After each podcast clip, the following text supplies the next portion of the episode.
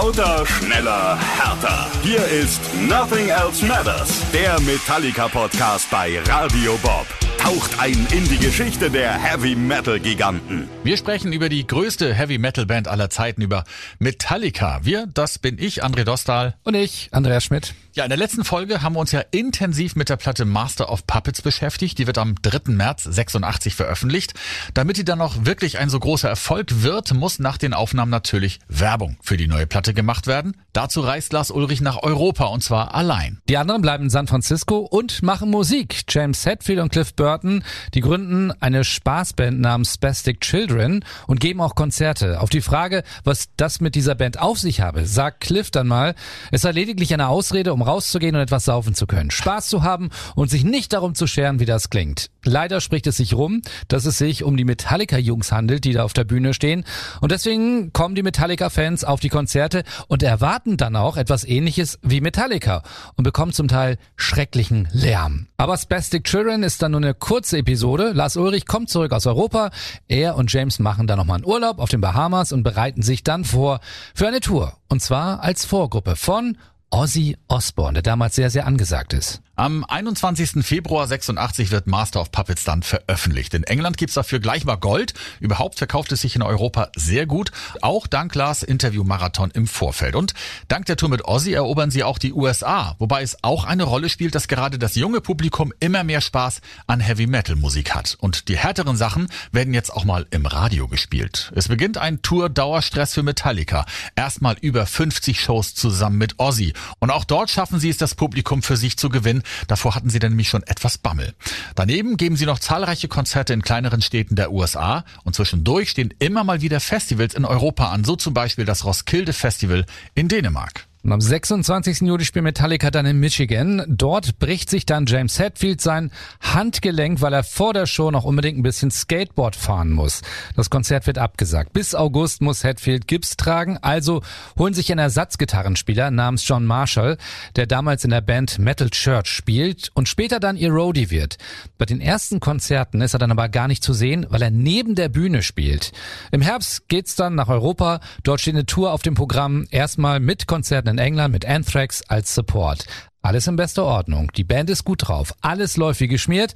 Und dann passiert etwas, mit dem keiner gerechnet hat. Von England aus geht's per Fähre nach Schweden. Sie spielen in Lund in Schweden, dann nach einem Abstecher in Norwegen in Stockholm. Nach dieser Show verteilen sich Metallica samt Crew auf zwei Tourbusse und sie machen sich auf den Weg nach Kopenhagen. Die Strecke verläuft über Nebenstraßen. Es ist Nacht. Es geht durch eine bergige Gegend und dann passiert das Unglück. In dem Bus, in dem sich die Band, die Backline Crew und auch der Tourmanager befinden, ja, er kommt wohl in Schlingern. Der Fahrer versucht noch den Bus abzufangen, aber er kippt auf die Seite. Im Bus ein totales Durcheinander. Durch die jetzt nach oben offenen Türen klettern immer mehr aus dem verunglückten Bus heraus. Auch Kirk Hammett und James Hetfield tauchen zitternd auf. Sie haben kleinere Wunden. Dann hören sie ein Rufen vom hinteren Teil des Busses und sie sehen zwei Beine unter dem Bus hervorragen. Es sind die von Cliff Burton. Er ist zu diesem Zeitpunkt bereits tot. James Hetfield steht in diesem Augenblick unter Schock, läuft dort nur in der Unterwäsche rum, in der er geschlafen hat. Sanitäter bringen ihn und die anderen dann ins Krankenhaus. Puh, die Ursache des Unfalls ist nicht aufgeklärt worden. Der Fahrer sagt Glatteis. James Hetfield meint beim Fahrer Alkohol gerochen zu haben. Vielleicht ist der Fahrer auch nur kurz eingeschlafen. Cliff Burton ist wohl direkt aus seiner Koje durch das Fenster geschleudert und dann vom Bus begraben worden. Und es hätte auch Kirk Hammett treffen können, denn Kirk und Cliff hatten sich darum gestritten, wer wo schläft und haben Karten gezogen für die Entscheidung. Die Trauerfeier findet dann in Cliffs Heimatort Castro Valley in Kalifornien statt. Die Asche wird dort auch auf seiner Ranch verstreut. Am Ende der Zeremonie wird das Stück Orion gespielt, das Cliff selbst geschrieben hat und das auch dazu beigetragen hat, dass Master of Puppets so ein Erfolg geworden ist. Lars Ulrich sagt mal über Cliff, er wies mir und James den Weg zu einem völlig neuen musikalischen Horizont von Harmonien und Melodien. Einfach ein vollkommen neues Ding. Die ganze Art und Weise, wie James und ich die Songs geschrieben haben. Ich meine, alles wurde geformt, als Cliff noch in der Band war. Sie sind überzeugt, das Letzte, was Cliff gewollt hätte, wäre, dass sie jetzt aufhören. Also machen sich Metallica auf die Suche nach einem neuen Bassisten. Sie fragen rum und haben dann am Ende 40 Musiker, die sie einladen. Darunter auch ein gewisser Jason Newsted auf Empfehlung ihres alten Kumpels Brian Slagles. Wer wissen will, wer das ist, der hört sich nochmal Folge 2 an. Jason Newsted ist damals schon ein riesiger Metallica-Fan und flippt völlig aus, als er hört, dass er zum Vorspielen eingeladen ist. Er verbringt die Tage dann bis zu diesem wichtigen Termin damit, dass er wirklich jeden einzelnen Song der Band lernt. Dann kommt er an, stöpselt den Bass an und James Hetfield fragt ihn, welchen Song er denn spielen möchte. Und er sagt, welchen du willst. Ich kenne sie alle. Und das ist vielleicht schon der Moment, der alles entscheidet. Diese professionelle Einstellung beeindruckt die Band und auch seine Fähigkeiten am Bass natürlich.